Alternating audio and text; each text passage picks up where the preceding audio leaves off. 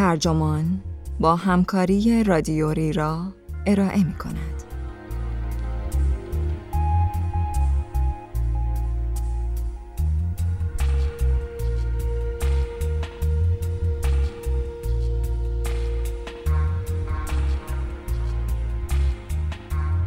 آیا مغز ما واقعا توانایی انجام همزمان کارهای مختلف را دارد؟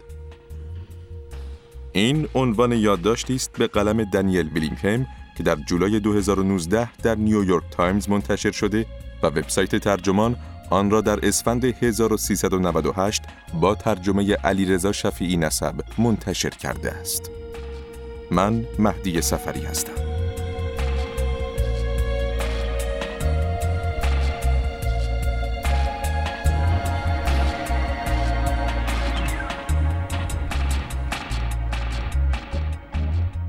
ماهای اولی که راننده می شویم با هر دو دستمان فرمان را می چسبیم و تمام حواسمان به جاده است. اما چند سالی که می گذرد دیگر رانندگی بدون موسیقی نمی شود. اگر کسی هم زنگ بزند لزومی نمی بینیم توقف کنیم و اگر در جاده های بین شهری باشیم به این ترکیب تخم شکستن و چای نوشیدن را هم اضافه می کنیم. انجام دادن همزمان کارهای مختلف برای ما لذت بخش است اما خوب است بدانیم که معمولا همراه این لذت مقادیر زیادی اعتماد به نفس کاذب هم داریم.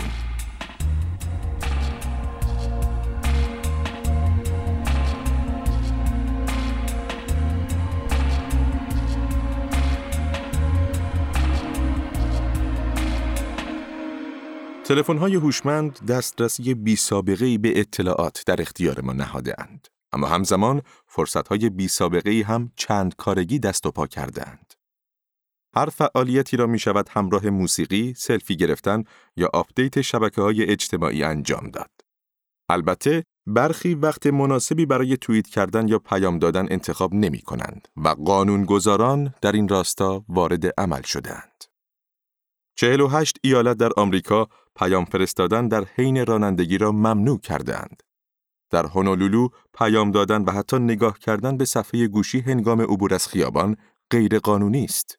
هلند هم پیام دادن حین دوچرخه سواری را ممنوع اعلام کرده است. اما قانونگذاری نمی‌تواند تمام موقعیت هایی را که چند کارگی در آنها غیر عاقلانه است مهار کند.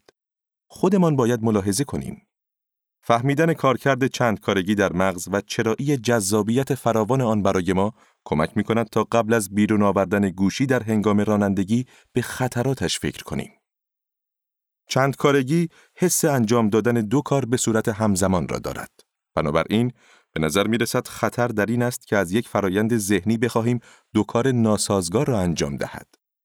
مثلا در نمونه رانندگانی که پیامک بازی می کنند، نگاه کردن همزمان به صفحه گوشی و جاده. بسیاری از قانونگذاران احتمالاً چنین طرز تفکری دارند. چون 20 ایالت در دست گرفتن گوشی حین رانندگی را ممنوع کردند در حالی که تماس با هنسفری مشکلی ندارد. اما فرقی نمی کند که گوشی دستتان باشد یا از هنسفری استفاده کنید. هر دو به یک اندازه رانندگی را مختل می کند و خطر بیرونیشان یکی است. چرا؟ در تماس صوتی واقعا زمان کوتاهی با گوشیتان ور می روید. مشکل اصلی مربوط به جابجایی توجه میان گفتگو و جاده است. حتی کارهای ساده را هم نمی‌توان همزمان انجام داد. بین این دو جابجا می شوید و این رفت و برگشت بر عمل کردتان تأثیر می‌گذارد. در آزمایشی کلاسیک سوژه ها یک عدد و یک حرف می دیدند. مثلا C7 سیگنالی به افراد می گفت حرف را به عنوان با صدا یا بی صدا و عدد را به عنوان زوج یا فرد دستبندی کنند. پس از پاسخ محرکی جدید و سیگنال جدیدی ظاهر می شد. اما وقتی دستورالعمل دستبندی تغییر می یافت، افراد حدوداً 20 درصد کنتر از مواردی عمل می کردند که همان دستورالعمل قبلی با نشانه های جدیدی تکرار می شد. چون جابجایی نیازمند عبور از مراحل اضافه است. تعیین مجدد هدف یعنی عدد را ول کن توجهت به حرف باشد و بارگذاری مجدد قاعده ذهنی یعنی آن را به عنوان صدادار یا بی صدا تقسیم بندی کن. برهم زدن اهداف و قواعد ذهنی در صورتی بیزرر است که زمانی قابل پیش بینی برای استراحت در طول یک یا هر دو وظیفه وجود داشته باشد. وقتی در یک ویدیو کنفرانس موضوعی مورد بحث است که ربطی به شما ندارد، کار خودتان را بکنید و ایمیلتان را جواب دهید. چند کارگی حین رانندگی به این دلیل بسیار خطرناک است که رانندگی نیازمند تمام توجه آن هم در زمانهای غیرقابل پیش بینی است. رانندگان خودشان چنین چیزی را حس می کنند و هنگام تماس تلفنی سرعتشان را کم می کنند و فاصلهشان را از ماشین جلویی افزایش می دهند. اما اعتماد به نفس کاذب است که فکر کنیم چنین اقداماتی خطر را می کاهد. 59 درصد بزرگسالان چه جوان چه پیر به استفاده از تلفن در حین رانندگی اذعان کردهاند. این اعتماد به نفس کاذب به فعالیت‌های دیگر هم کشیده می شود. پیمایشی در سال 2015 نشان داد که اکثر محصلانی که در حین مطالعه از شبکه های اجتماعی استفاده می کنند، پیام می دهند یا تلویزیون می بینند، فکر می کنند باز هم مطالب درسی را فهمیده اند. این اعتماد به نفس به خصوص در انجام وظایف خیلی ساده طبیعی است. همه می‌دانند پیامک زدن پشت فرمان خطرناک است. اما گوش دادن به موسیقی یا گپ زدن با همسفران ساده و بیزرر به نظر می رسد. اما هر دوی اینها تا حدی رانندگی را تحت تأثیر قرار می دهد. اگر این حرف برایتان تعجب آور است، فکر کنید به اینکه آیا وقتهایی که جاده یخ بسته یا وقتی دنبال آدرسی می گردید، صدای رادیو را کم نمی کنید؟ یا از همسفرانتان نمی خواهید چند دقیقه سکوت کنند؟ حتی قدم زدن که اتوماتیک به نظر می رسد هم از این قضیه مسون نیست.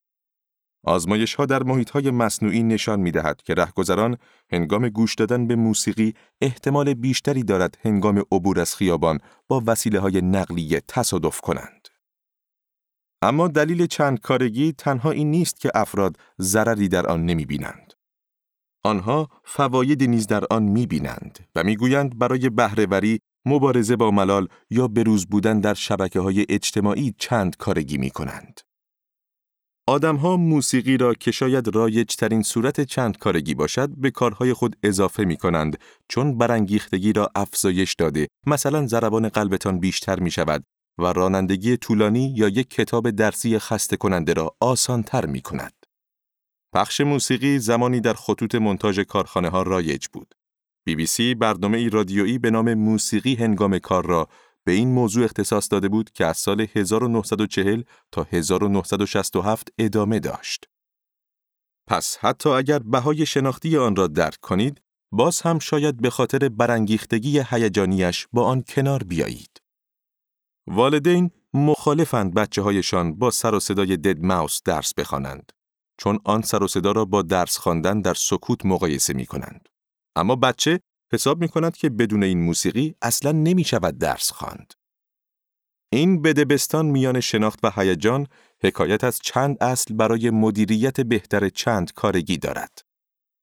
اول، امید بالا بردن بهرهوری کارمان با ترکیب دو وظیفه جدی.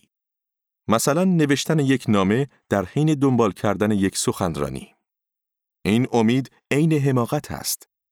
در این حالت چند کارگی فقط هزینه شناختی است و هیچ مزیت هیجانی هم ندارد. دوم، نظر به اینکه در چند کارگی آنقدری که فکر می کنید مهارت ندارید.